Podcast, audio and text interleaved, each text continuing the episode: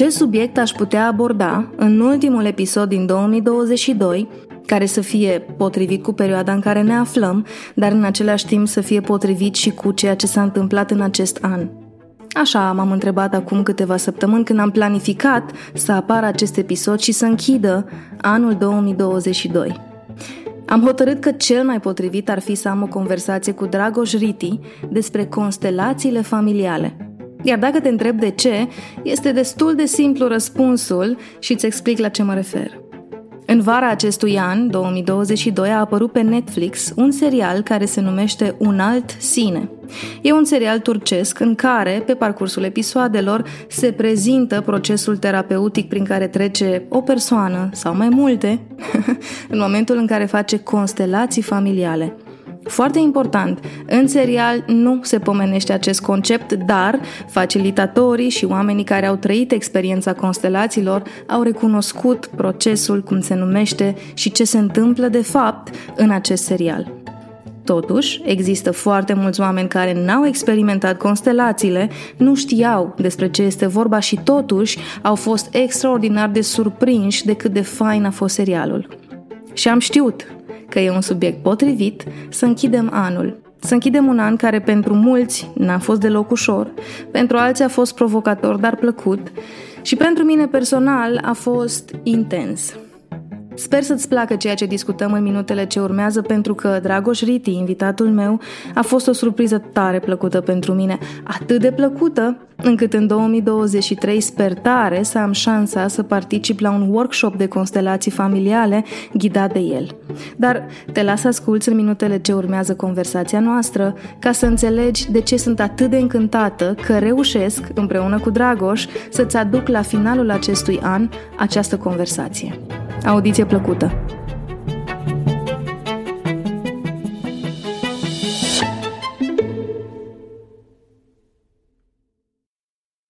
Mă bucur tare că închidem anul 2022 cu acest subiect și mai ales mă bucur, Dragoș, că am plăcerea să fac vizibilă gândirea și munca ta. Bine ai venit la Thinking Made Visible!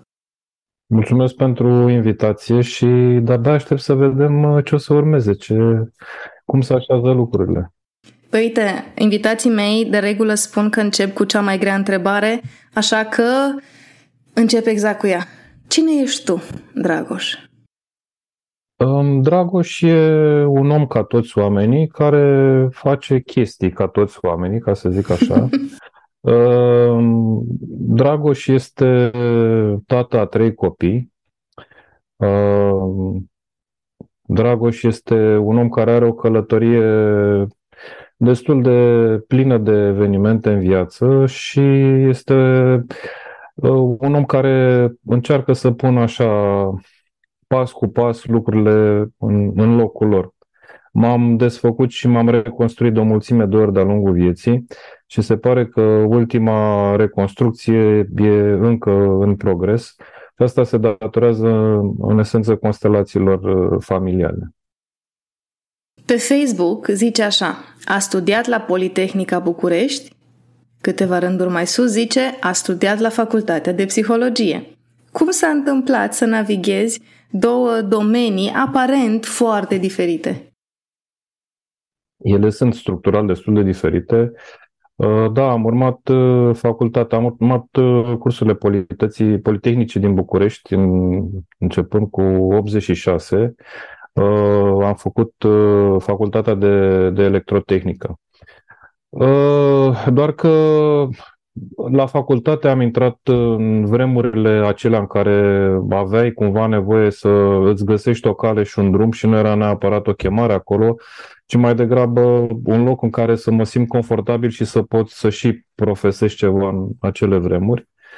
Uh, n-a fost o mare bucurie și o dragoste drept pentru care, uh, după Revoluție, când uh, a dat peste noi libertatea, democrația și alte lucruri, am experimentat o mulțime de lucruri. Am continuat cu facultatea câțiva ani, după care m-am lăsat-o în aer. Da? Um, și am făcut o mulțime de, de alte lucruri, atât pe domeniul pe electrotehnici în care eram, lucram, o făceam la serar în acea, în acea vreme, dar am descoperit și uh, o altă lume, lumea IT-ului, lumea uh, advertisingului, materiale publicitare și am tot călătorit uh, profesional. Cert este că după ce m-am întâlnit cu constelațiile familiale, um, a fost o nevoie uh, de-a mea de a așeza lucrurile, am crezut eu, într-un loc mai Uh, mai academic, mai profund. Și de aceea am urmat cursurile Facultății de Psihologie de la Titu Maiorescu, unde am sperat să uh, primez niște lucruri uh, care să mă ajute în noua cale pe care o urmez deja de ceva vreme și anume aceasta cu, cu constelațiile. A fost o mare bucurie din mai multe puncte de vedere, odată că m-am revăzut student la o vârstă în care puteam să înțeleg cum e studenția și să simt mirosul ăla de creion și pix pe hârtie, colegii, Dincolo de asta am avut niște profesori uh, absolut extraordinari și am fost foarte bucuros să văd că uh, generația celor care fuseseră în facultate în 86 ca mine erau acum uh, profesori și erau extrem de bine pregătiți, dar și profesori mai tineri care erau acolo și care aveau o viziune diferită față de ce știam eu despre cadrele profesorale din vremurile trecute. Cam asta e călătoria pe, pe scurt de la Politehnică la Uh, la psihologie.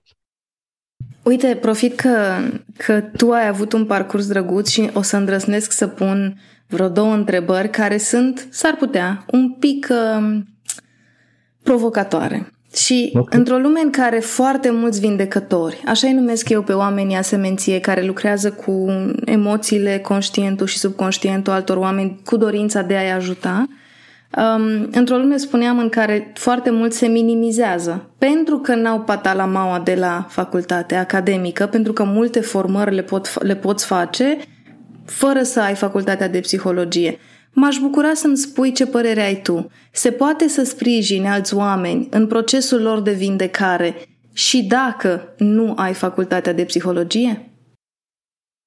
E o întrebare extrem de delicată și uh, care poate stârni foarte multe controverse. Mm-hmm. Uh, cred că înainte de a fi uh, psiholog, inginer uh, sau mai știu eu ce alte profesii ne punem noi etichete pe noi um, și devenim uh, profesia în sine, uh, suntem oameni. Iar din acest punct de vedere, dacă putem să ne uităm la Um, felul în care noi suntem, la felul în care noi ne raportăm la noi, la ceilalți, la familie, la divinitate, la tot ce ne înconjoară, um, cred că putem să facem multe lucruri fără să avem nevoie neapărat de um, o certificare, dacă vrei, a, a unui for sau unui organism. Pe de altă parte, dacă te uiți în lumea asta vindecătorilor, cum le spui tu, sunt foarte mulți care uh, profită și abuzează de, de lucrurile astea și atunci cred că uh, un, un spațiu minim de etică al acestei profesii e necesar uh-huh. și când spun etică nu spun doar uh, modul în care să privim profesia și cum să facem lucrurile,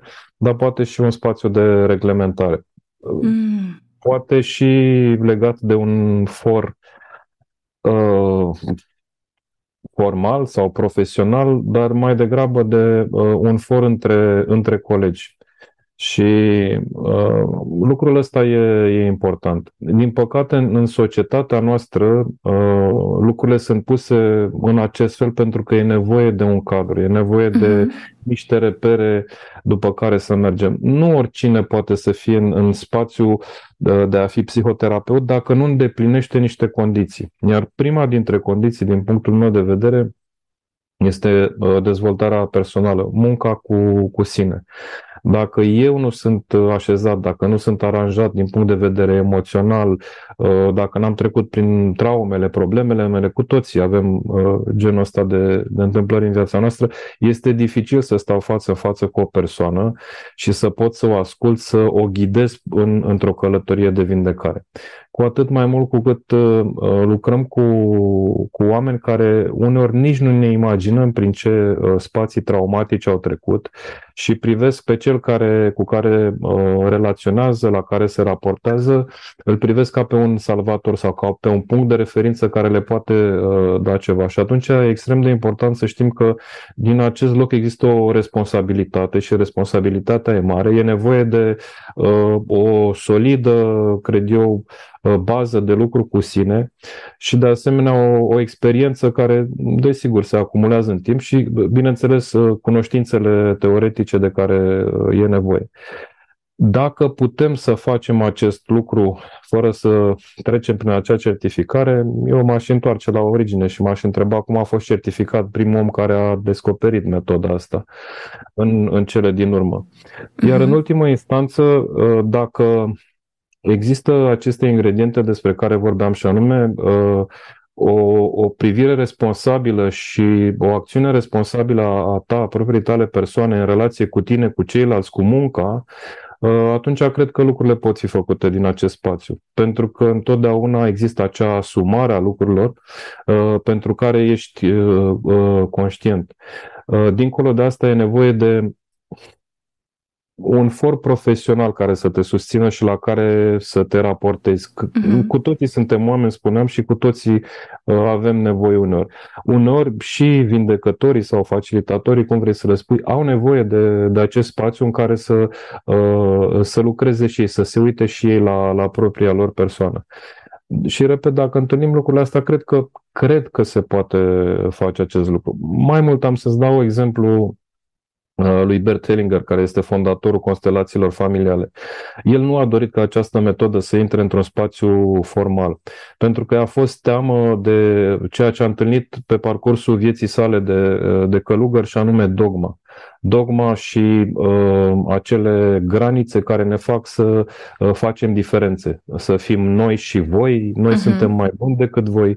Și atunci el a lăsat uh, chestia asta deschisă în care a spus toată lumea poate să o facă, dacă are pregătirea necesară și dacă îndeplinește minim uh, o condiție.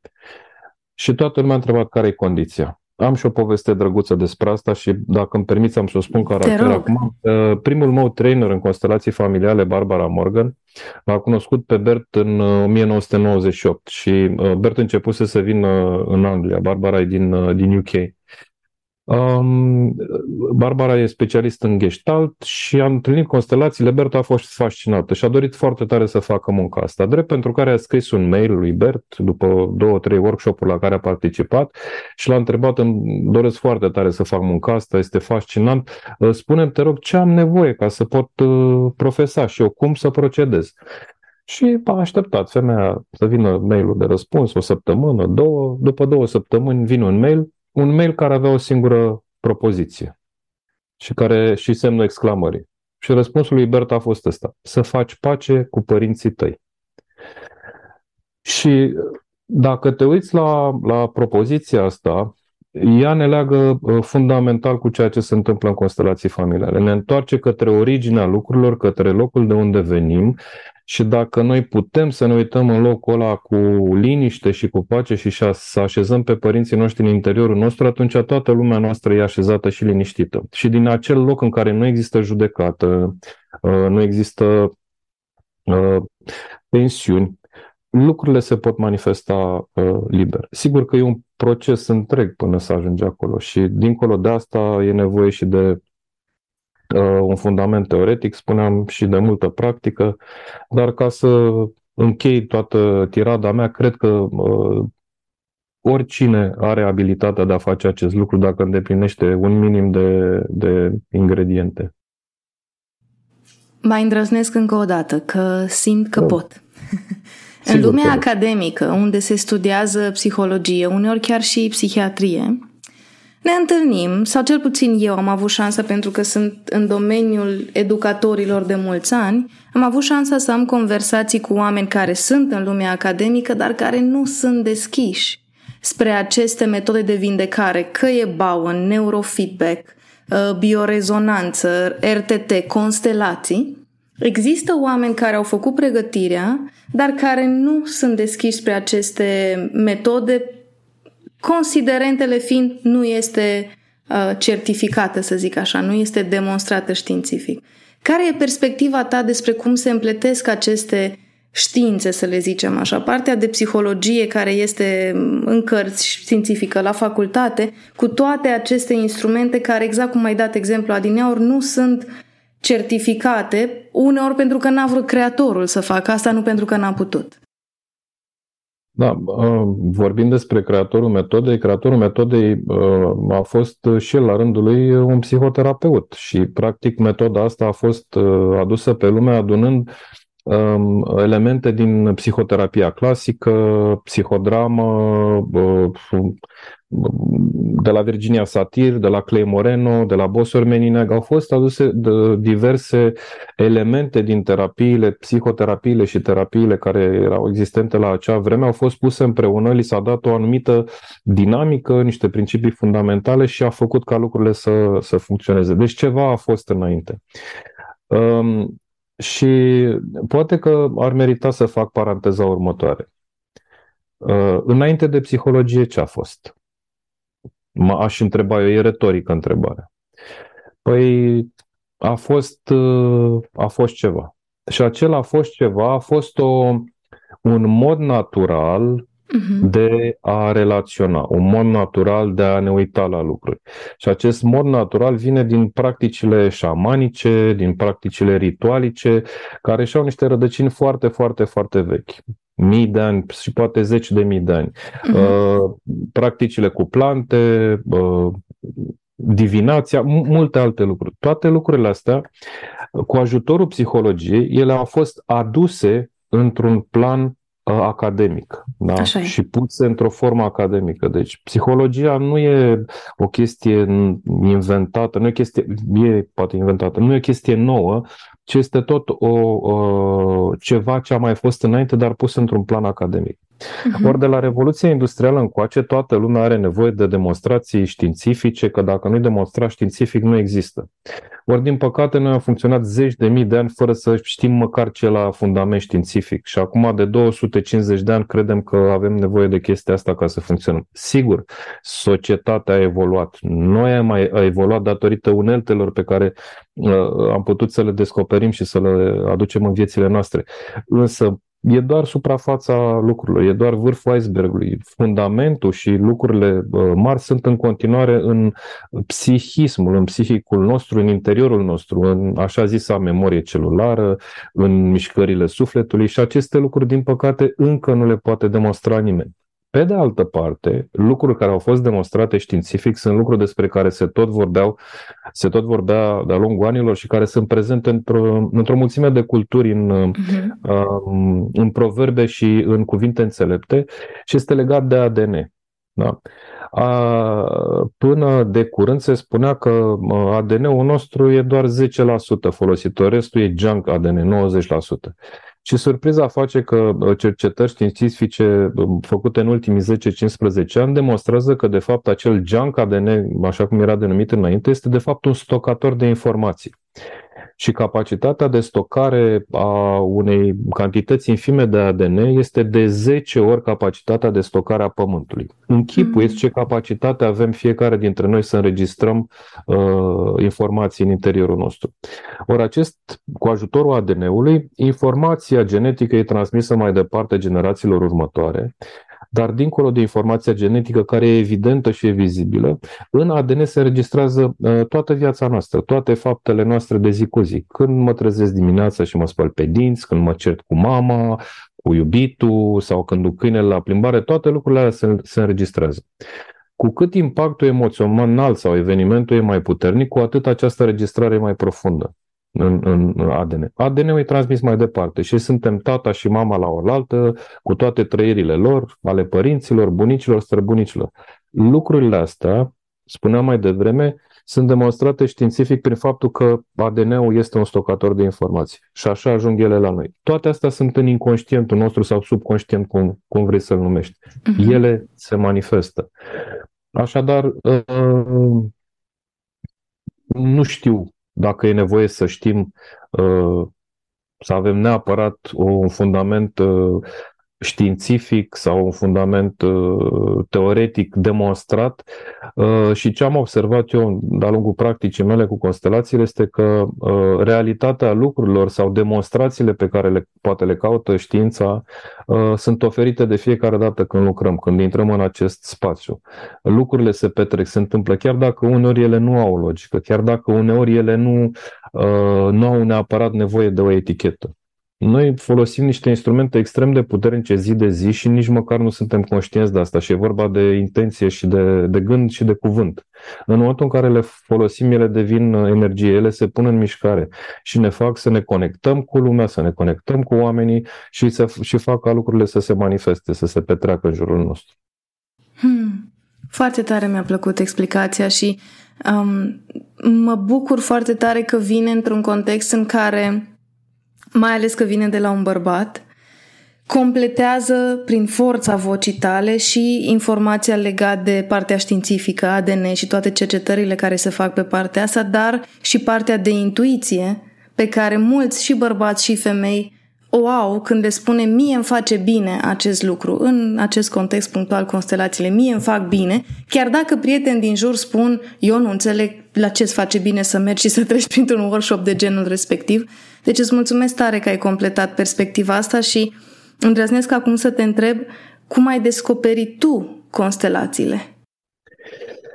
Uh, vrei versiunea scurtă sau lungă? Lungă.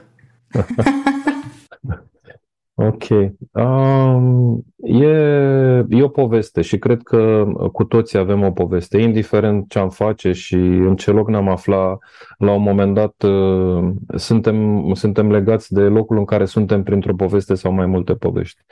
Și uh, pentru mine e uh, la fel. E, e călătoria vieții mele. E, uh, pe foarte scurt, am primit cadou de ziua mea uh, un workshop de constelații familiale. Și oh, atunci oh, wow. când am, da, da, asta a fost. Atunci când am ajuns acolo, uh, a fost uh, pentru mine uh, declicul vieții mele, ca să spun așa. A fost uh, momentul în care am primit răspunsul uh, la o întrebare existențială pe care o căram după mine de pe la vârsta de 16 ani.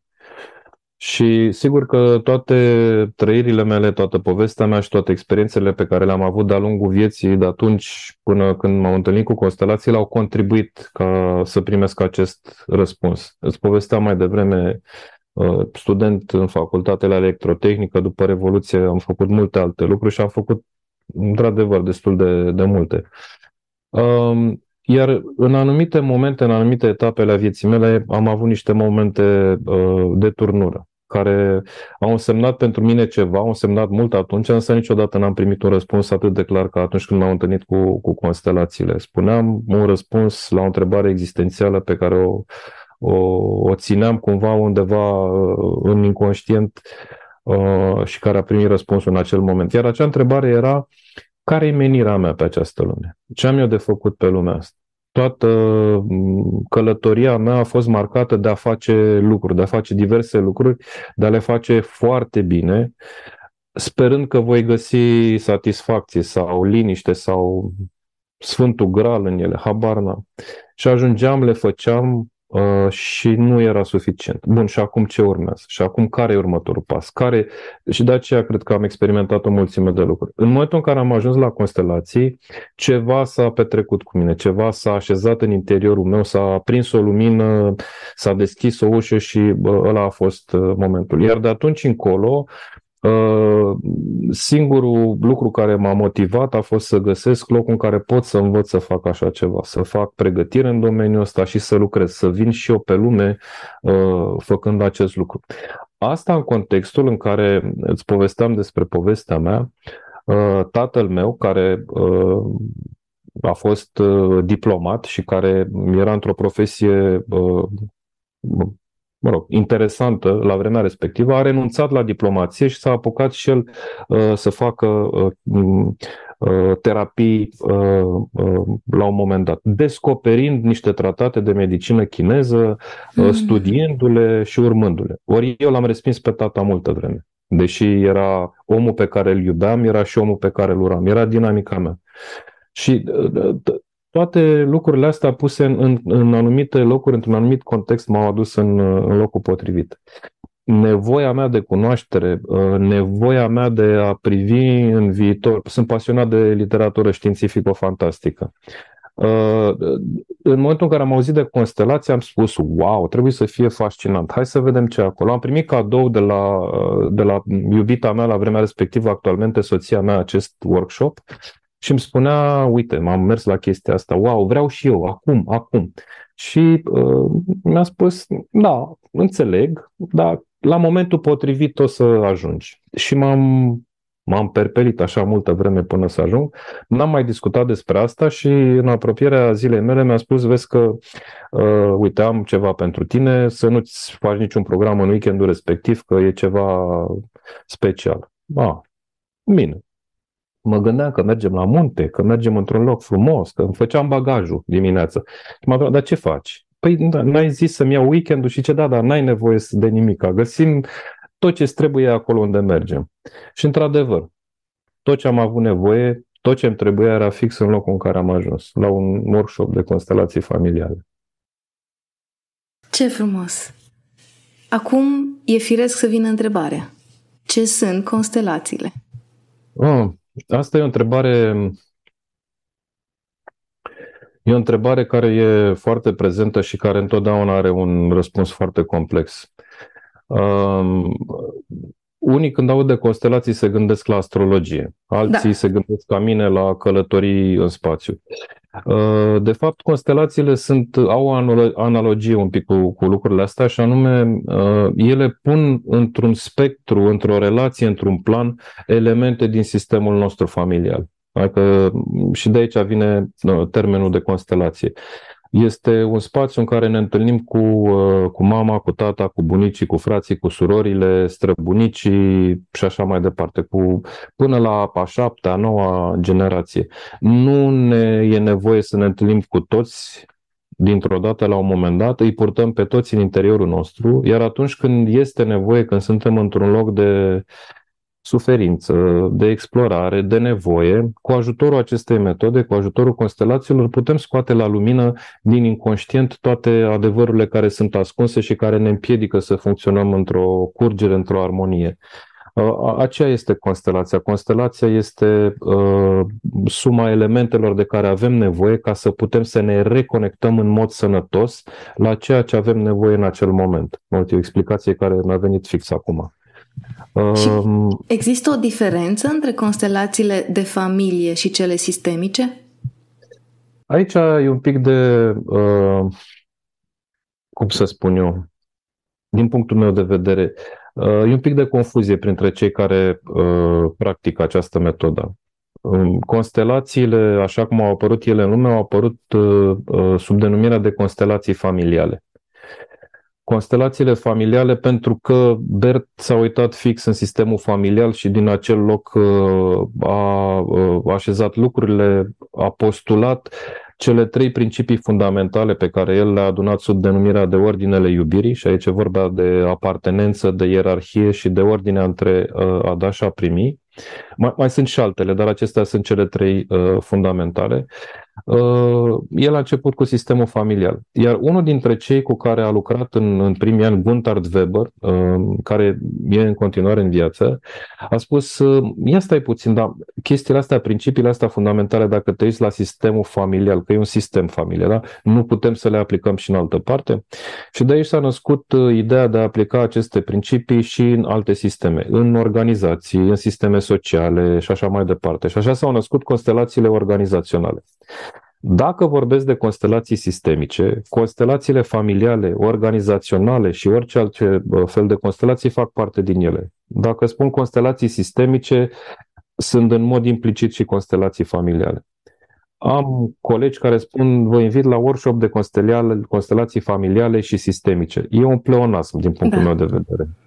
Acum, auzind de explicația ta, da, pentru că uh, inclusiv la, în contextul în care am participat eu, conversația a fost exact pe nucleul acesta. Familia este un sistem. Când înțelegi ce fel de sistem și cum tu ai fost parte din acel sistem alături de alți oameni, înțelegi de fapt cum se leagă și de ce legătura cu neamul și părinții și așa mai departe.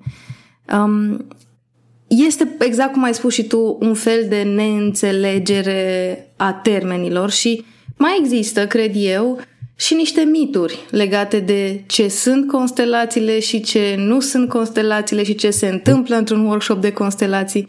Îmi spui care sunt uh, cele mai populare, nu știu, două mituri pe care le-ai auzit sau despre care ai auzit că au întrebat participanții înainte să participe, înainte să vină în sală, ce credeau ei că e și era ceva greșit? Uh, nu știu despre mituri, drept să spun. Uh, pot să spun, în schimb, despre uh, oameni care m-au auzit vorbind despre constelații sau oameni care m-au invitat la evenimente, la emisiuni, așa cum ai făcut și tu, uh-huh. și care atunci când le-am povestit despre constelații mi-au spus interesant. Eu am crezut că e vorba de astrologie aici. Nu, nu se face această conexiune.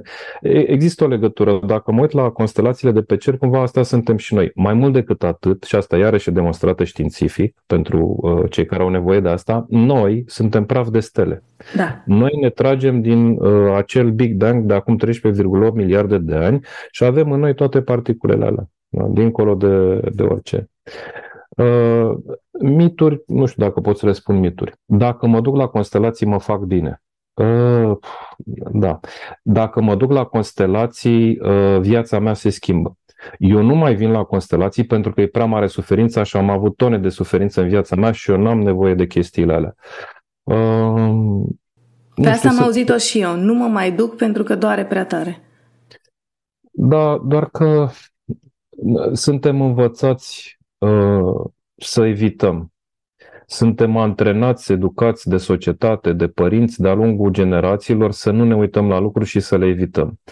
Ori nu putem să trăim o experiență evitând-o, e nevoie să trecem prin ea. Sigur că ne doare și sigur că e dificil să stăm în acel loc, dar de fapt nu durerea ne sperie, ci este amintirea unei dureri pe care am trăit-o cândva și la care facem, uh, la care ne raportăm și pe care o aducem în prezent sau de fapt ne ducem noi în trecut. În prezent, în momentul acesta, dacă m-aș conecta la acel eveniment care s-a întâmplat la un moment dat în viața mea, o să fie surprinzător, dar îl pot trăi diferit. Voi putea să susțin acea emoție sau acea durere pentru că am majoritatea dintre noi avem, uh, uh, suntem echipați cu instrumentele necesare să putem să gestionăm acele lucruri.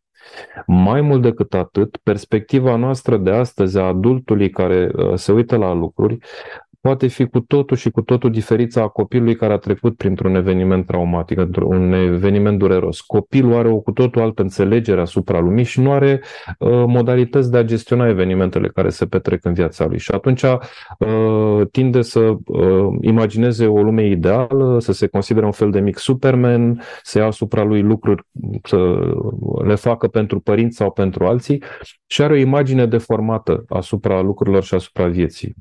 Ori noi, uh, ca adulți, avem capacitatea de a vedea uh, cu lentile diferite viața și de a ne raporta diferit. Sigur că e suferință. Dar ca să pot să nu mă mai întâlnesc cu suferința, da, e nevoie să trec prin ea. Pentru că în momentul în care trec prin ea, o simt, o trăiesc, în momentul acela Uh, corpul meu înțelege că am nevoie să mă reîntâlnesc cu ea și să o privesc diferit. Odată consumată și ajungând în partea cealaltă, e trăită nu mai e nevoie să mă întorc în ea, în experiența ei. Rămâne un gând, rămâne poate o cicatrice emoțională acolo, dar ea nu dă decât dovada faptului că am trecut prin acel loc și pot să mă uit spre viitor cu alți ochi și cu alt, alte sentimente. E nevoie să trecem prin ele ca să putem să le transcedem. Altfel nu le putem transcede. Dându-le la o parte, nu facem decât să facem ce au făcut poate și cei dinaintea noastră, le excludem.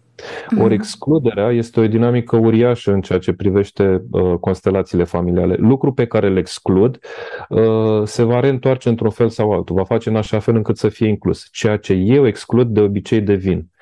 Și atunci uh, e important să privim lucrurile în acest fel. Ce se întâmplă în procesul pe care îl ghidezi tu atunci când lucrezi cu un grup de oameni um, unde folosești, nu știu dacă e corect să spun, tehnica pe care o folosești în constelații. Cum aș vrea să descrii cum se derulează un workshop sau o părticică din workshop, um, pentru că dacă n-ai trecut prin, adică dacă n-ai avut experiența unui workshop, eu recunosc n-am avut experiența unui workshop complet, am avut o frântură de... Deci nu... Nici măcar n-aș ști exact să descriu, de asta vreau să faci tu. De ce spun asta este pentru că în momentul în care vorbim despre o să doară, te conectezi cu părinții, chiar pe neam, mai încolo de părinți, când n-ai trecut prin asta, te întreb de ce aș face asta, de ce m-aș duce într-un loc unde să doară. O să ajungem să vorbim și despre ce mi-aduce după, dar înainte de ce mi-aduce după e un proces. Cum arată experiența respectivă din momentul în care intri în sală și spui aici se va derula acest proces? Um, da. Caut acum să văd uh, care ar fi modalitatea cea mai potrivită să să relatez lucrul ăsta din locul meu de facilitator sau din prin ochii unui participant. Um, și cred că am să folosesc ambele, ambele locuri, ambele ipostaze. În primul rând, uh, uh, ajunge la un workshop de constelații și nu numai la workshopul de constelații. De regulă ajungem în locurile în care ajungem pentru că e nevoie să fim acolo în acel moment. Și cam așa ajung și majoritatea participanților, dacă nu toți, la atelierele de, de constelații. Este ceva care îi cheamă, chiar dacă știu despre ce e vorba, chiar dacă nu știu despre ce e vorba. Suntem și, iarăși mă întorc la ce spuneam mai devreme, unor nu suntem conștienți de, de abilitățile și de puterile noastre. În interiorul nostru există niște instrumente și niște mecanisme care ne fac să fim mereu la momentul potrivit, în locul potrivit. Chiar dacă aparent, moral, poate social, uh, cognitiv, e absurd și aberant să fiu în locul în care îmi dă o mașină peste mine. Da? Ceva din mine mă face să fiu în acel loc.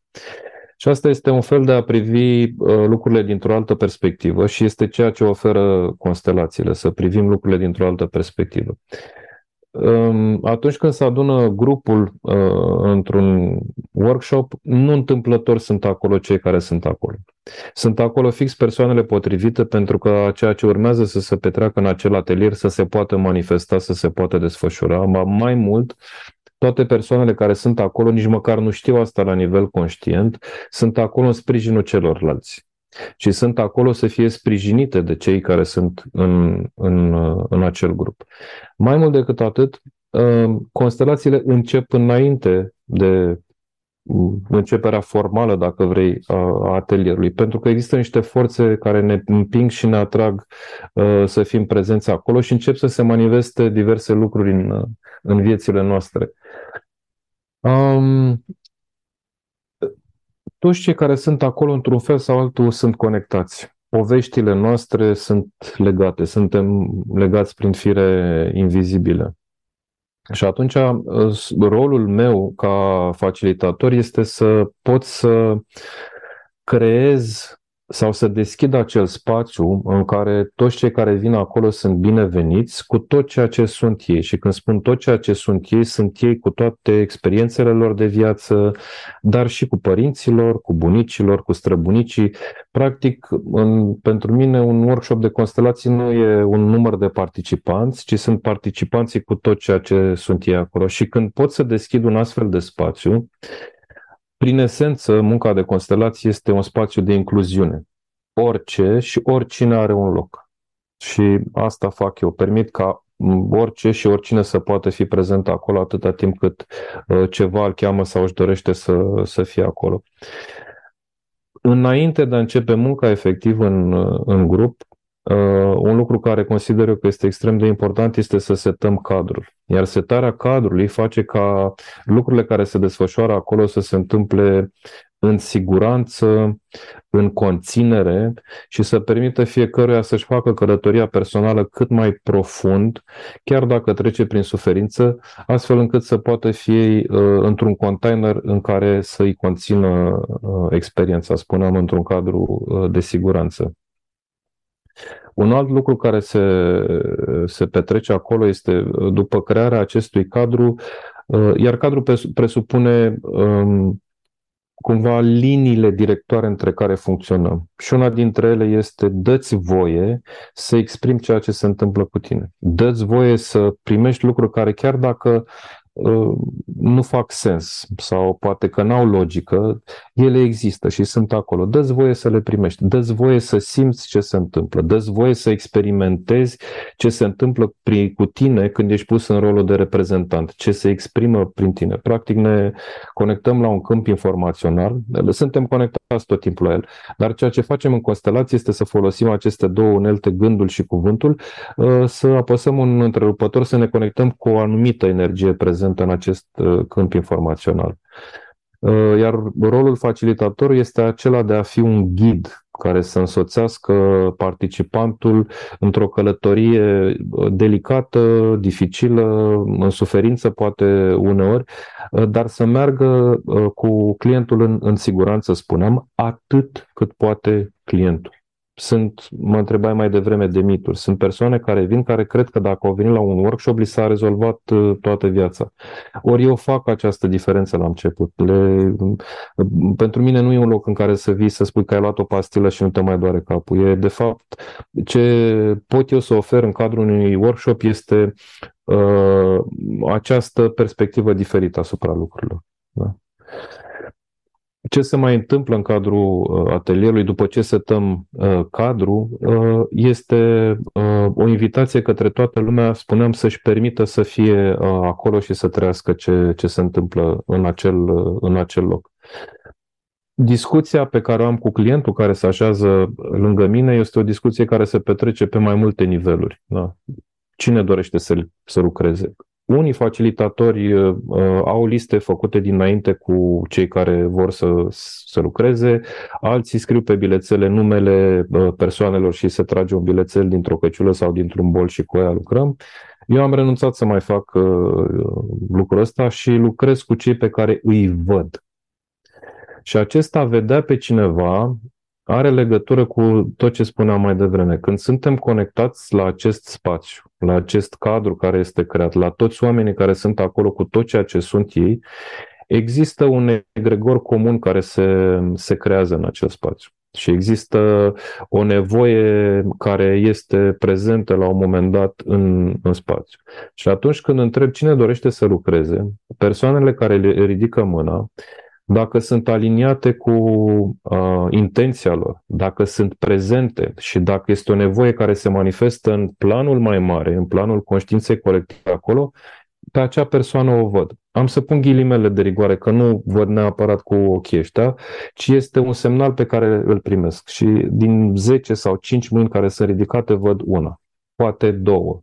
Dar una întotdeauna e mai vizibilă. Și acea persoană pe, o invit să stea pe scaun lângă mine îmi spune tema, explorăm un pic tema, facem un mini interviu să vedem dacă există evenimente deosebite în familie la care ne putem uita sau la care ne putem raporta.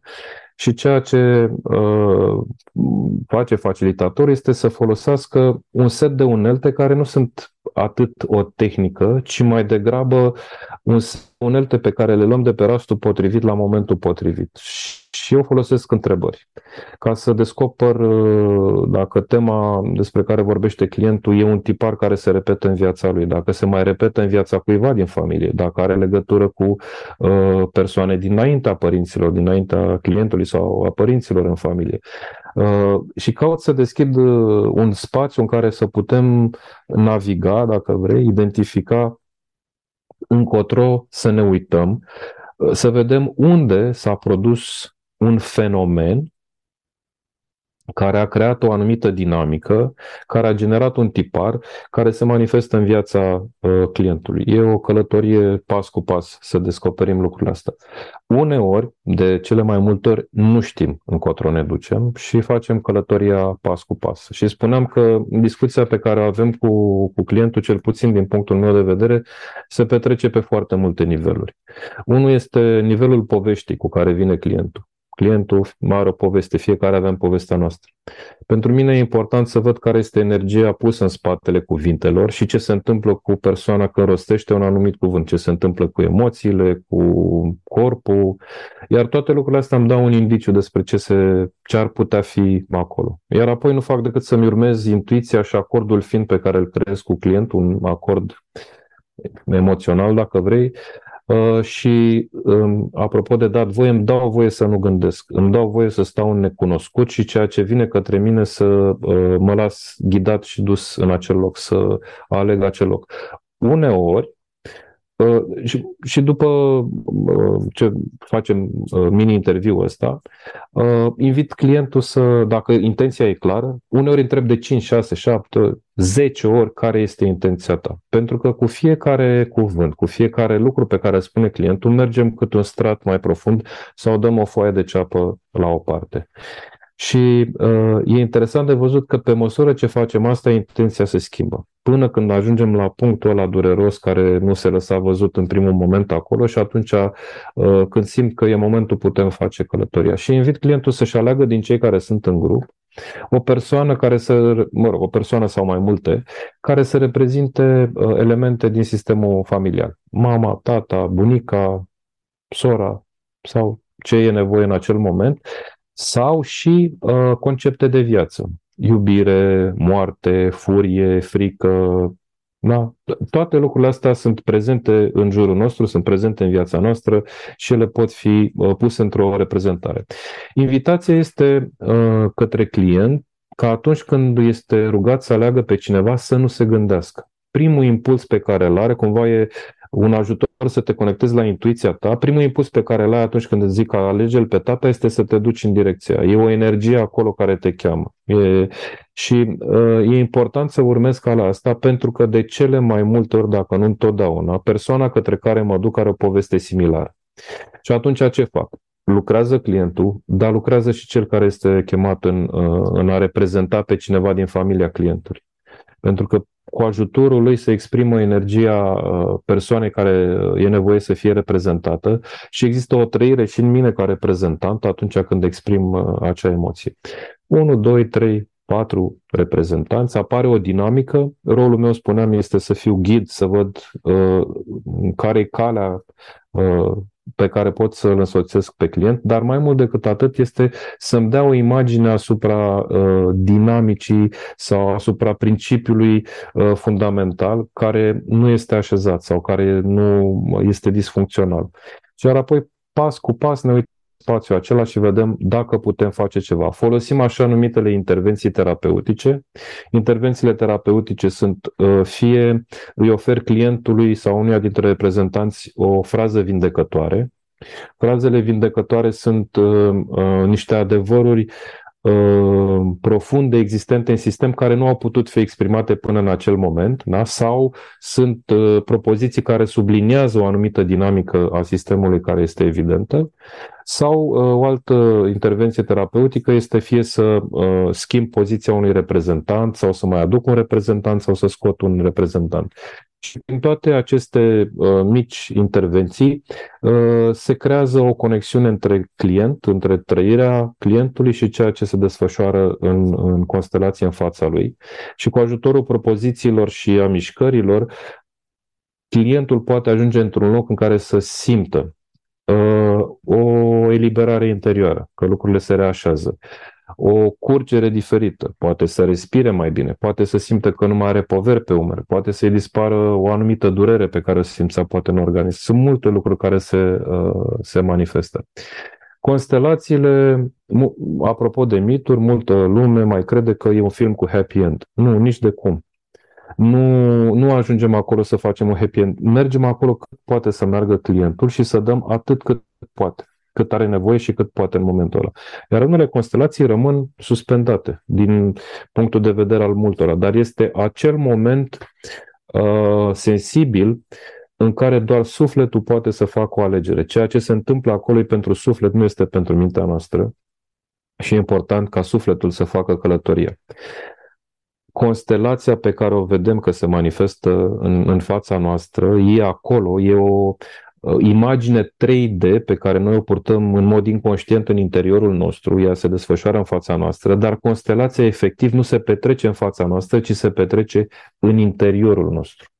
Ceea ce se întâmplă cu noi când ne uităm la acele imagini, acolo este constelația. E, și de acolo pornește ceea ce se numește uh, mișcarea sufletului. Mai mult decât atât, din punctul meu de vedere, ceea ce facem într-un workshop de constelații nu reprezintă decât 5% sau 10% din ceea ce înseamnă uh, procesul care urmează să se desfășoare și care să se manifeste în beneficiul clientului după ce pleacă de acolo. Iar lucrurile astea pot dura săptămâni, luni, pentru unii chiar ani. De aceea există și recomandarea ca după ce lucrezi o constelație să nu vii să lucrezi imediat, pentru că e nevoie de un timp ca procesele să se pună în mișcare și să se reașeze.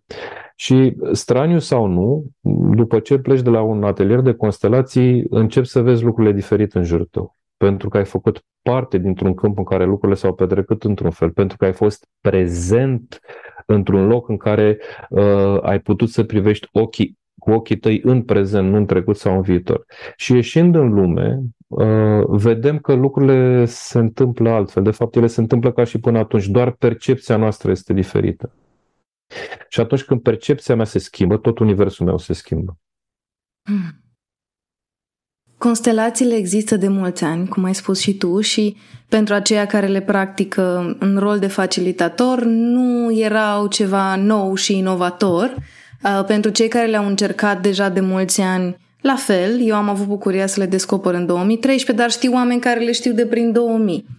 Totuși apoi a venit serialul Goop de pe Netflix al lui Gwyneth Paltrow, în care a făcut un singur episod despre constelații, care a fost, uh, din perspectiva mea, destul de superficial, dar totuși s-a menționat că ar fi o tehnică și atunci a crescut un pic în popularitate, dar magia, cea mai magie s-a întâmplat în vara asta, când a apărut serialul Un alt sine pe Netflix, care este o colecție de câteva episoade în care personajele trec exact printr-un proces ghidat de un facilitator de constelații și se întâmplă niște lucruri care demonstrează, zic eu, undeva la 20% din ce se întâmplă de fapt într-o constelație offline, reală, nu cu actori, cu oameni reali. Cum s-a simțit pentru tine um, apariția acelui serial și reacțiile pe care le-a generat el în rândul facilitatorilor, dar mai ales în rândul publicului larg? Da. Um, Cred că uh, filmul, filmul ăsta, serialul ăsta turcesc a reușit să facă ceea ce noi, facilitatorii, ne străduim de foarte mulți ani să facem, și anume să dăm, să punem în imagine ce se întâmplă într-un uh, workshop de constelații. Uh, și filmul a reușit să facă chestia asta cu plusurile și cu minusurile. E un film artistic, e, uh, sunt trei povești acolo care sunt, sunt portretizate și de altfel, dacă ne uităm la viețile noastre și viețile noastre sunt niște povești. Da? Dacă e să facem un film după fiecare dintre noi, pu, avem tone de material. nu, mai, nu mai dă Netflix faliment veci. exact, da. Uh, așadar, e, cred că din punctul ăsta de vedere a fost uh, foarte binevenit. Mărturisesc că atunci când a apărut serialul, uh, eu n-am apucat să mă uit la el, că eram prins cu atelierele, cu constelații, cu workshop-uri și primeam semnale și din lumea online a constelațiilor colegi, a apărut serialul, e spectaculos, uite-te, n-am avut timp efectiv. Uh, pe urmă am avut uh, la fel uh, informații de la cei care veneau destul de tez la atelierele mele. Băi, e extraordinar, uite-te și tu. N-am apucat să-l văd când a apărut, l-am văzut cred că la o lună și ceva, două după ce a apărut. Și m-am uitat pentru că am prins un moment de liniște, dar mai mult decât atât am observat că uh, uh, atelierele mele deveneau din ce în ce mai, mai mari. Da? Și mi s-a părut interesant uh, fenomenul. M-am uitat la film și uh, filmul este o consecință a celor care uh, lucrează în, în domeniu. Și sunt facilitatori din Turcia, sunt facilitatori din Germania, din Croația, din Israel, din Anglia, din Statele Unite, care ani de zile, ani de zile au mers în Turcia și au ținut ateliere, au făcut programe de formare și cel mai probabil că munca s-a răspândit, fenomenul s-a răspândit, câmpul s-a deschis și a ajuns și la actori, la producători care au considerat că uh, e de valoare să facă un film uh, artistic despre, despre acest lucru. Și um, cumva, uitându-mă doar la acest lucru, îmi dă sau poate să-ți dea valoarea muncii uh, făcute într-un anumit domeniu. Da? Pentru că și filmul ăsta e doar un mic exemplu. Tot ceea ce vedem noi în filme, există o conexiune cu realitatea. Uneori poate fi înspăimântător dacă ne gândim la asta, dar tot ceea ce vezi în filme există deja pe lumea asta. De acord. Da? Și uh, văzând acest film, m-am bucurat să văd că cineva a putut să, uh, să scoată uh, în lume uh, așa ceva. Repet, sunt profund recunoscător celor care au fost acolo și au făcut munca pentru că filmul ăsta reușește să pună în, în context lucruri de care, pe care noi ne străduim să le aducem de mulți ani. Avem uh, mai multe planuri în film. E uh, uh, spațiu artistic, creație artistică, care e o direcție, e spațiu terapeutic, care e prezentat acolo și atins în anumite niveluri. Vorbim despre constelații, dar de fapt nimeni nu vorbește despre constelații în filmul ăsta, ci doar uh-huh. cei care știu despre ce e vorba. Da, cine au, a recunoscut uh, forma și... Da, exact. exact. Da. Uh-huh. Uh, e plin de simboluri filmul. Uh, filmul se numește Măslinu în, în, uh, în titlul său original și dacă exact. îți aduce aminte, există un, uh, într-un episod un moment în care Zaman, Zaman care cred că înseamnă timp, uh-huh. da? Uh, o invită pe una dintre uh, domnișoare să-l ajute să vindece un măslin. Exact. Și spunea că măslinul se poate vindeca sau boala de care suferea măslinul doar dacă îi tratează rădăcinile. Aceasta e o metaforă. Asta se întâmplă Evident. și în constelație ca să putem să ne ducem viața uh, înainte, mai departe, în mod sănătos, e nevoie să lucrăm la rădăcinile noastre, să așezăm lucrurile la, la fundament. Sigur că fiind un film artistic și uh, fiind și pe un timp limitat, e destul de dificil să intri în tehnicalitatea lucrurilor. Însă ceea ce a prezentat filmul acolo, cred că reflectă destul de bine, într-o proporție destul de mare, ceea ce se întâmplă într-un uh, workshop de constelații. Și anume accesarea acelui spațiu subtil, acelei povești despre care povesteam, acel lucru, acel câmp în care lucrurile se petrec și la care suntem conectați cu toții, felul în care suntem identificați cu suferințe sau cu persoane care au trăit cu mult timp înaintea noastră și noi le manifestăm tocmai pentru ca acele persoane să fie reincluse și să li se redea un loc în cadrul sistemului, să fie onorate, suferința lor să fie onorată. Uh, felul în care adevărul este pe o linie extrem de subțire și uneori jumătățile de adevăruri ne pot duce înapoi în judecată și uh, aparenta vindecare să intre în remisie. Și aici mi-aduc aminte de una dintre uh, doamne, nu mai mi-aduc aminte numele, care uh, a, a cărei tată murise când era uh, copil și uh-huh. ea suferea de cancer.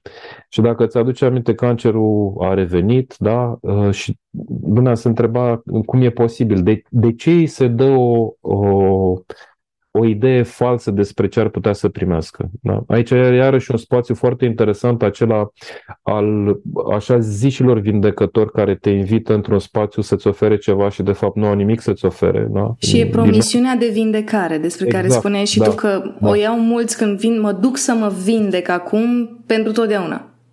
Da, și exact. nu e chiar așa. Nu e chiar așa, dar atinge spațiul ăsta și e foarte important, cred eu. Dar dincolo de asta, ceea ce mi-arată filmul și pentru mine ăsta a fost un element important, este că în spatele acelui adevăr pe care persoana îl știa, mai exista un alt adevăr pe care nu-l cunoștea, dar care era prezent în sistem. Și anume că tatăl ei biologic nu era tatăl care murise cu ea, ci era cu totul altcineva. Și dacă conexiunea nu a fost făcută în acel loc, atunci vindecarea ei nu era posibilă, era decât era doar o chestie uh, temporară. Toate lucrurile astea, dacă te uiți așa uh, cu atenție la, la amănunte, uh, poți să vezi foarte multe lucruri care sunt prezente în, în atelierele de constelații. Sigur că filmul este foarte condensat și nu-ți dă decât câteva imagini și câteva locuri în care să te poți uh, uita, dar ceea ce se întâmplă într-un uh, workshop de constelații, lucrurile um, sunt puse într-un context temporal mult mai mare. Adică avem răbdare cu clientul, cu povestea, cu reprezentarea. Mai mult ce vedem în film și anume uh, că trecutul, prezentul și viitorul sunt suprapuse în același plan, asta se întâmplă și într-un workshop de constelații la care participăm în mod, în mod real.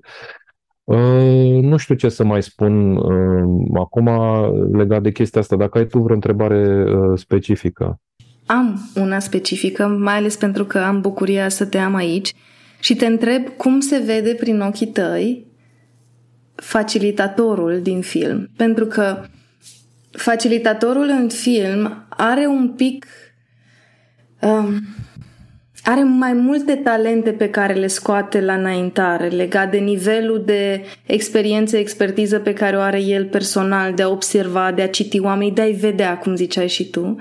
Um, au fost oameni care mi-au zis că au participat la constelații, dar la ei n-a fost așa profund și în mintea mea a fost evident, pentru că și facilitatorul dă tonul, omul sfințește locul, deci contează și... Și vreau să văd cum vezi tu personajul care și-a asumat facili- să, să ia rolul de facilitator și să-i susțină în proces pe ceilalți, cum îl vezi știind că așa te văd și pe tine, poate alții? Da, pentru mine e destul de clară și de evidentă chestiunea asta. Um, actul terapeutic se spune uh, că reprezintă 95% conexiunea pe care o faci cu terapeutul și 5% metoda și este pe deplin adevărat, uh, cred și eu, lucrul ăsta. Iar ceea ce vedem la Zaman în, în film este faptul că, da, nu e doar un facilitator, da, sunt facilitator X, ci este o persoană care are o, o poveste de viață, are anumite experiențe. Ori pentru un facilitator, spuneam, dincolo de munca personală, e nevoie să ai o experiență de viață, să ai un parcurs din care să poți trage niște învățăminte, în care să poți să te conectezi și să vezi lucrurile diferit. Și e important pentru facilitator să poată, să poată să se conecteze la propria lui persoană. Facilitatorii sunt și mai tineri și mai în vârstă și cred că în ultimă instanță nu vârsta contează. Contează experiența de viață și chiar dacă n-am o experiență de viață bogată, experiența de lucru pe care o acumulez atunci când fac constelații mă ajută, pentru că mă întâlnesc cu tot felul de situații, de cazuri și de povești care uh, îmi deschid o lume nouă. Am de învățat în fiecare moment și de fapt despre asta e vorba. Dacă sunt capabil să învăț din fiecare lucru care uh, se desfășoară, se petrece în fața mea și să construiesc pe el, asta îmi va da uh, acea experiență personală din care pot să privesc lucrurile în mod, uh, în mod global, nu știu dacă diferit, să poți să accesezi mai multe planuri ale unui lucru. Nu există un singur adevăr. Fiecare dintre noi avem adevărul nostru. Singurul adevăr fundamental în ceea ce ne privește pe amândoi în, în, în, în spațiul ăsta, dacă stăm de vorbă, este că amândoi am venit pe lume pentru că tata s-a întâlnit cu mama. Și ăsta e un adevăr fundamental la care suntem conectați amândoi. În rest, adevărul este doar percepție și felul în care uh, privesc lucrurile. Ori Zaman părea să aibă și cumva reiese din uh, acțiunea care e prezentă în film, să aibă o anumită poveste de viață, să aibă anumite experiențe care îi permiteau să se uite într-un anumit fel la lucruri. Și da, vor fi uh, atâția facilitatori în lumea asta câte experiențe de viață sunt. Fiecare facilitator are uh, propriul său fel de a pune în operă această metodă folosind acele trei principii fundamentale, spuneam, dar toate lucrurile astea sunt uh, cumva îmbrăcate, construite pe structura personală a, a fiecăruia. Iar unii dintre facilitatori, și e nevoie să spun și lucrurile astea, au o călătorie uh, de dezvoltare personală uh, bogată, alții nu și atunci se vede lucrul ăsta. Unii facilitatori au experiență de viață care poate pune în acel loc de profunzime și de conținere, iar alții nu și uh, de aceea lucrurile se simt diferit. Dar chiar și așa fiind, spuneam mai devreme că ajungem mereu în locul potrivit. Dacă sunt într-un loc, înseamnă că e nevoie să fiu acolo. Îți spun ce mi-a plăcut mie legat de Zaman și o leg de ceva ce ai zis tu la începutul conversației noastre, pentru că ai zis așa, un facilitator, ca principală regulă, este o persoană care e muncită în a se descoperi, integra și vindeca pe sine. Și ce mi-a plăcut foarte mult în film, în film a fost că Zaman nu a fost portretizat ca fiind perfect. Adică nu a fost portretizat ca fiind așa cum mulți oameni zic, eu mă duc la un psiholog când el este perfect, când el nu are probleme în relația de cuplu, când arată cum vrea să arate, când face banii pe care... Adică de, de multe ori când um, te gândești dacă să accesezi un workshop de constelații sau de altceva, zici, dar cel care îl ține are banii, familia, relațiile, whatever, pe care eu le vreau și căutăm așa să fie ideal omul și tu ai spus la începutul conversației că nu e despre a fi ideal, e despre a accepta că ești constant într-un proces de vindecare, integrare și că nu se termină. Iar în film, prin felul în care a fost prezentat Zaman, mie personal exact asta mi-a plăcut, că s-a văzut că și el este și a trecut și încă mai are de trecut, probabil va continua în sezonul 2, um, mai are de integrat lucruri și mi-a plăcut foarte mult să văd asta, paranteză, mai ales că este bărbat, exact motivul pentru care am ținut foarte tare să fii tu cel care vorbește despre constelații. Da, e foarte adevărat ce spui și îți mulțumesc încă o dată pentru invitație. Nu sunt mulți bărbați care fac munca asta. Nu sunt mulți bărbați care vin la workshop-ul de constelații. Iarăși e nevoie să recunoaștem asta și da, într-adevăr, Ideea, ideea aceea de a ne duce în locul perfect pentru noi este pentru că noi ne dorim să fim perfecți și nu putem să mergem decât în locul în care simțim că primim perfecțiunea. Ori asta este legată de o dinamică personală pe care o avem cu unul dintre părinții noștri, dacă nu cu amândoi. Da? Uh, și poate veni din, din multe locuri. De, nu ești niciodată suficient de bun, nu ai făcut niciodată destul și atunci caut să mă duc la locul perfect, exact, ca să știu că e punct ochit, punct lovit și în momentul ăla să fiu și eu perfect. Și asta este doar o iluzie. Și este iluzia copilului rănit care se manifestă uh, din interiorul nostru. Suntem cu toții oameni. Suntem cu toții într-un proces continuu de evoluție și de învățare. Și dacă nu putem să vedem lucrul ăsta, e destul de trist, pentru că rămânem blocați în niște repere și ne întrebăm de ce X sau Y e în altă parte sau de ce viața a trecut pe lângă noi. Da, pentru că noi suntem agățați de, uh, de niște dorințe, de niște iluzii.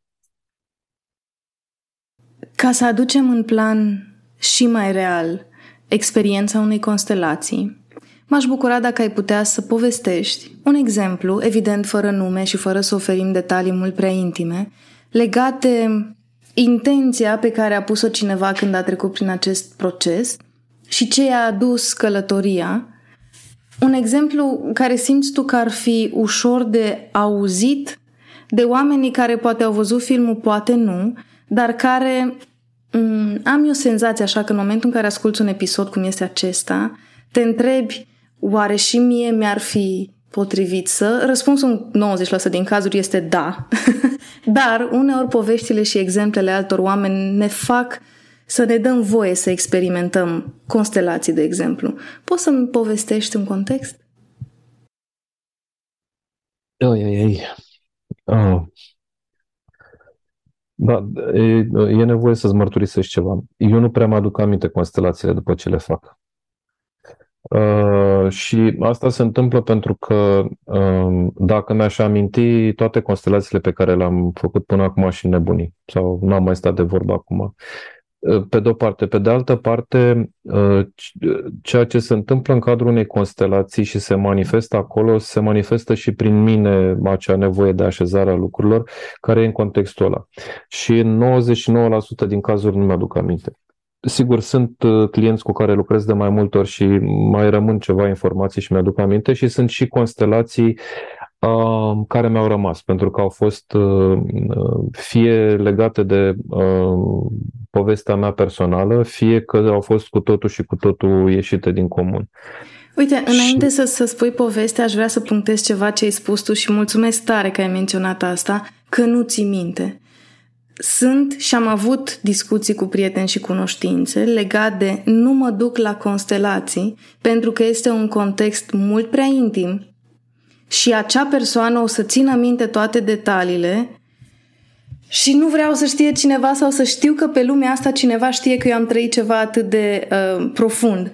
Și mi se pare minunat că tu menționezi, uh, nu, știți, eu cu viața mea ghidez acel proces, dar după aceea am destule de ținut minte legate de experiența mea, nu mai țin minte și pe a ta și s-ar putea ca pentru unii oameni mențiunea asta să fie foarte importantă și să aducă un pic de eliberare legat de nu, nu o să stea cineva după workshop șapte luni să se gândească la tine și cum ai avut tu parcursul nu știu care. Deci mulțumesc că ai menționat asta. Da, și cumva, știi, dacă tot vorbim de câmp, de constelații și de felul în care ne uităm la lucruri, până și uh, această teamă despre care vorbeai tu că uh, o să deschid spațiu uh, intim și o să țină minte cineva, e tot un lucru care pornește din, uh, din acea suferință a copilului rănit. Uh-huh. Pe de o parte. Pe de altă parte, există o altă fațetă a monedei care uh, spune și tot copilul este, spunea mai devreme, copilul vrea să fie Superman, vrea să fie important, vrea uh-huh. să fie văzut.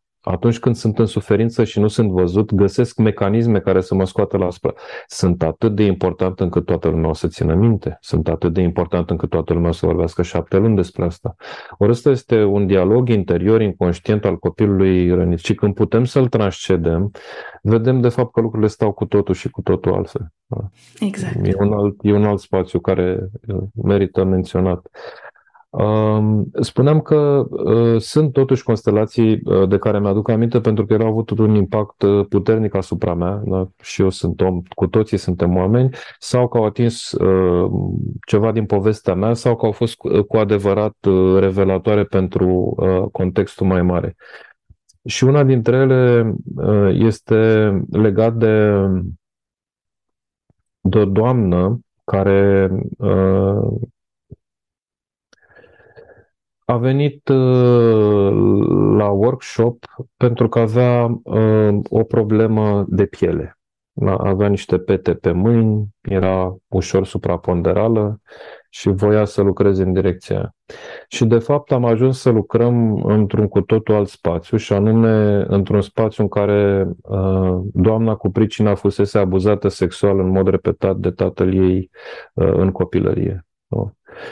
Și asta vreau să spun, venim cu uh, suprafața lucrurilor, venim cu simptomul, exact cum mergem și la medic. Uh, mă doare capul, dă o pastilă, venim cu simptomul și dacă ne uităm la simptom, nu ajungem la, uh, la, la vindecare. Nu doar uitându-ne acolo. Și, de fapt, ăsta este rolul facilitatorului să trecem dincolo de simptom, să vedem, de fapt, unde este uh, nevoia cea mai profundă la nivelul sufletului.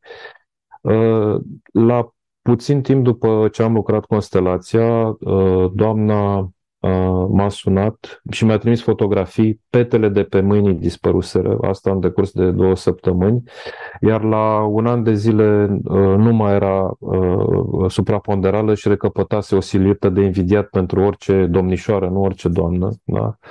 Uh, și viața ei se reașeza în, în, într-un cu totul și cu totul uh, alt context.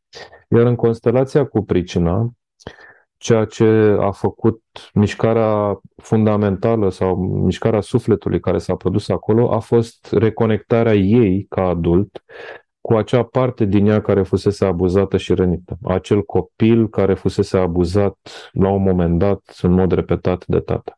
Și a fost o reîntâlnire absolut cutremurător de dureroasă uh, și de emoționantă.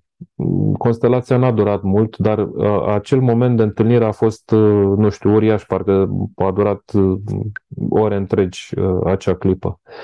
Și uneori reconectându-ne cu aceste părți din noi pe care le-am pierdut, sau am fost nevoiți să le scoatem din noi, să nu ne mai conectăm la suferință sau la ce s-a întâmplat acolo, această reconectare și readucere înapoi a acestor părți din noi ne fac să ne reîntregim, să funcționăm din nou ca un întreg, să putem să ne readunăm resurse în interiorul nostru și să privim în mod diferit către viață. Și ăsta e unul din lucrurile pe care uh, le putem face cu ajutorul constelațiilor. Uh, iar aceste părți din noi le lăsăm în urmă uh, mai tot timpul de-a lungul vieții noastre. Da. Când cineva ne spune că nu suntem buni, uh, când ne moare un părinte, când ne moare un frate, când uh, ne despărțim de un partener. Da? În permanență lăsăm o parte din noi. Și e important să știm că la un moment dat e nevoie să ne uităm în acel loc și să readucem acea parte care ne aparține să, să o reintegrăm. Ăsta e un exemplu. Un alt exemplu legat de constelații este uh, al unei persoane cu care am lucrat de curând, care îmi spunea că e într-o permanentă agitație, că în permanență muncește 10, 12, 16, 18, 20 de ore pe zi, trebuie să facă mereu ceva, mintea este întotdeauna foarte ocupată, uh, perfecțiunea, tot. Și nu uh, simte o agitație permanentă, nu simte liniște. No, intrând tot așa, pas cu pas, cu pas, cu pas în, în sistem, în familie, în momentul în care s-a produs conexiunea cu tata, a simțit cum uh, energia începe să curgă diferit prin corp și s-a întins pe jos și a stat Momentul terapeutic, ca să-i spun așa, a fost că a stat întins în brațele tatălui preț de 15 minute. Și dincolo de asta n-a mai contat nimic. A, a simțit în acel moment, în acea conexiune, acea liniște pe care și-o dorea. Era liniște în interior cum nu mai fusese de mult. No. Sigur că a fost un proces acolo, au fost niște propoziții, a fost o mișcare, dar acel moment de conexiune a dat, uh, a dat calitate trăirii pe care a avut-o uh, clientul. Și de fapt despre asta e vorba. Nu contează ce știm, poveștile cu care venim, ceea ce ni se spune. Singurul lucru care contează este ce simțim când suntem în acel loc și cu ce plecăm în interiorul nostru după uh, o asemenea experiență. Sigur că ar mai fi și alte povești de spus, dar nu cred că avem timp în acest format. Deși aș sta, aș sta mult.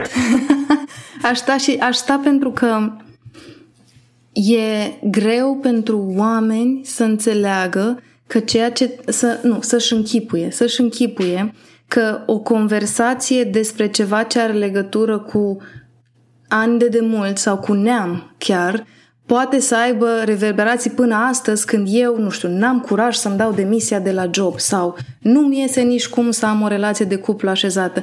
E greu să vedem asta pentru că ni se pare că viața noastră are un fir Uh, când ne convine, îl vedem, când nu ne convine, spunem că nu are nicio legătură copilăria cu cine sunt la 31 de ani. În funcție de cum ne convine, băgăm în seamă sau nu firul și constelațiile mi se pare că vin să facă exact asta. Să-ți spună nu doar că firul e acolo, ci că firul nu a început la tine, a început mult în spate și nu se va da. opri la tine, ci va continua cu generațiile care vin. Așa este, din păcate, uh, modalitatea noastră de a privi viața este unul liniar mm. și uh, exclusiv. Adică scoatem chestiile care nu ne convin și exact. privim doar. Ori uh, viața nu e despre asta. Viața e despre multe alte lucruri și Uh, da, nu a, lucrurile n-au început cu noi, ele continuă cu noi și vor continua și după noi. E important felul în care noi ne raportăm la noi în momentul ăsta și la lucruri, pentru că pregătim terenul pentru generațiile următoare, cred. E important, iar um, Um, calitatea sau bucuria sau felul în care privim lucrurile prin prisma uh, constelațiilor este uh, acela, spuneam mai devreme, în care trecut, prezent și viitor sunt în același plan. Dar nu facem o diferență între ele. Dar mai mult decât atât, uh, privim lucrurile din punct de vedere fenomenologic. Da? În constelații nu există o judecată asupra lucrurilor de bun, rău, de alb, negru, ci este ceva ce s-a întâmplat care determină ca lucrurile să manifeste în acest fel. Acolo ne uităm și vedem ce se poate face acolo, fără să interpretăm sau să judecăm sau să... În momentul în care facem asta, ne reîntoarcem la ce am fost învățați să facem și antrenați uh, vieți întregi, da? Judecate, mm-hmm. excludere, uh, da? Lucruri care duc la, la conflict și vedem ce se petrece în jurul nostru acum, pentru că întotdeauna e un noi și un voi. Uh-huh. Iar noi spuneam la început e mai bun decât voi. Și atunci, ca să demonstrăm contrariul, e nevoie să ne luptăm cu, cu ceilalți. Or, constelațiile ne pun exact în acest spațiu în care uh, nu judecăm lucrurile, în care doar privim ceea ce a fost. Și, de fapt, asta este și invitația pentru cei cu care lucrez, cu care fac pregătirea, este să recunoaștem ceea ce este. Asta te poate face un bun facilitator, să nu interpretezi lucrurile acknowledge what is. Și dacă poți să faci atâta, lucrurile încep să se așeze exact ca la uh, puzzle. O piesă se așează în cealaltă. Aș vrea să încheiem conversația noastră gândindu-ne la contextul în care suntem acum, pentru că atunci când înregistrăm episodul, suntem în contextul de final de 2022, început de 2023, cu toate emoțiile pe care le aduce acest final și cu toate promisiunile, dorințele și obiectivele pe care le avem în vedere pentru anul ce vine și aș vrea să transmiți un mesaj celor care ascultă acest episod legat de acest nou început, cum mulți dintre noi spunem, noul an, um, și cum anume constelația și principiile din constelație ar putea să sprijine în 2023 o persoană care caută să trăiască mai orice vine după mai frumos, liniștit, calm, bucuros, agitat, în funcție de ce își dorește fiecare. Ce îi spune unui ascultător dacă ai ști că mesajul tău aude, îl, pe mesajul tău îl aud foarte mulți oameni? Cred că e important ca să putem să, să deschidem un, un nou capitol în viața noastră sau noi capitole în viața noastră, e important să le închidem pe cele care au nevoie să fie închise. Ori acest final de an e o invitație către acest lucru. Hai să ne uităm să vedem ce lucruri sunt neașezate, sunt neînchise, la ce avem nevoie să spunem la revedere, la ce avem nevoie să ne luăm uh, rămas bun, ca să putem să mergem mai departe. Sunt multe lucruri în viața noastră care nu ne mai folosesc. Dar ne ținem agățați de ele cu o speranță absurdă că ele ne mai pot da ceva. Dacă ne-ar fi dat, ne-ar fi dat până acum. Dacă nu ne-a dat până acum, înseamnă că trăim într-o iluzie. Și e important să renunțăm la iluziile noastre și să putem să ne reconectăm la, la adultul care suntem astăzi, să putem să privim către viitor. O ușă închisă este oportunitatea unei uși care se va deschide. Și dacă putem să lăsăm în urmă lucrurile de care nu avem nevoie cu adevărat, lucrurile care nu se manifestă în viața noastră, atunci în fața noastră se vor deschide uh, oportunități și uși către, către ceea ce avem nevoie. Atâta timp cât uh, locul nu e curat sau lucrurile nu sunt închise, lucrurile nu se pot deschide sau manifesta. Iar noul an care vine e, uh, e continuarea acelui care se termină, este acea invitație de a închide ce e de închis și de a deschide ce se poate deschide pentru, pentru viitor. Și uh, călătoria continuă, ea nu se termină niciodată. Cu cât, uh, cu cât știm să ne bucurăm de fiecare moment, cu atât viața noastră e mai plină și e trăită mai, uh, mai deplin. Mulțumesc frumos! Mulțumesc pentru timpul tău, pentru munca pe care o faci, pentru că știu că munca pe care o faci tu, deși n-am lucrat direct cu tine, are impact și asupra mea și asupra fiecărui om, pentru că firele ne sunt conectate și sper tare să am bucuria și plăcerea ca noul an să particip la un workshop facilitat de tine. Mulțumesc, Dragoș! Eu îți mulțumesc și m-aș bucura tare mult să te reîntâlnesc și în alt uh, context. Până atunci să ne bucurăm de ce ne oferă viața și să ne vedem sănătoși oricând va fi asta. Mulțumesc mult!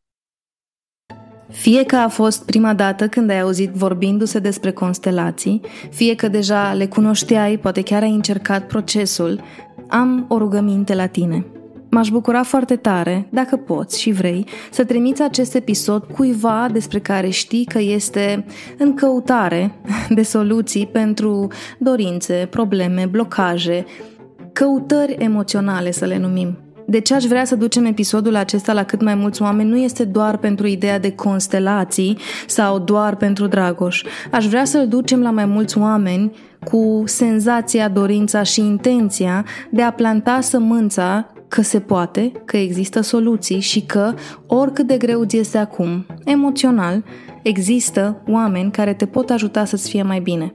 Și desigur, mesajul ăsta apare să fie unul așa de campanie, într-un moment în care este foarte la modă să vorbești despre mental health, dar simt să pun accentul pentru că știu că finalul de an, începutul de an, perioada sărbătorilor, care vine cu foarte multă fericire, dar și cu destul de multă umbră, s-ar putea să fie provocatoare pentru unii.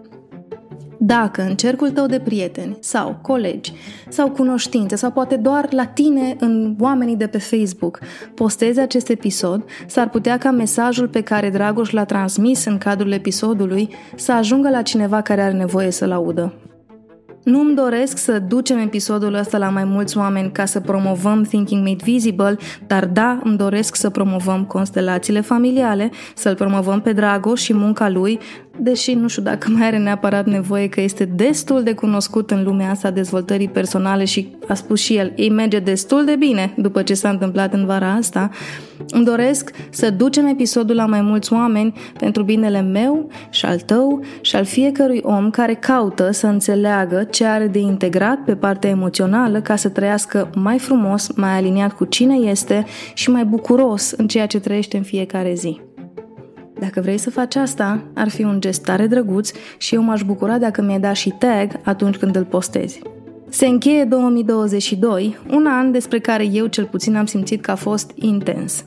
Frumos, cu rezultate foarte mișto, dar în același timp transformator ca să fiu drăguță. Indiferent ce ai experimentat în 2022, te încurajez să-ți iei zilele astea timp să te uiți la tot ce ai reușit să faci în acest an. Pe plan personal, pe plan profesional, ce a ieșit bine, ce ți-a plăcut, Ce ți-a adus bucurie? Ia-ți timpul să te uiți la aceste lucruri ca în momentul în care vine 2023 să știi tu despre tine că ți-a ieșit până acum și că se poate să-ți iasă și în 2023 la fel de bine sau chiar mai bine. Să ai un an nou minunat, să ți se împlinească dorințele și să-ți amintești constant că viața ta e despre tine, bucuria ta e despre tine, iar binele tău emoțional e în mâinile tale. Ne vedem la anul, adică săptămâna viitoare. Pe curând!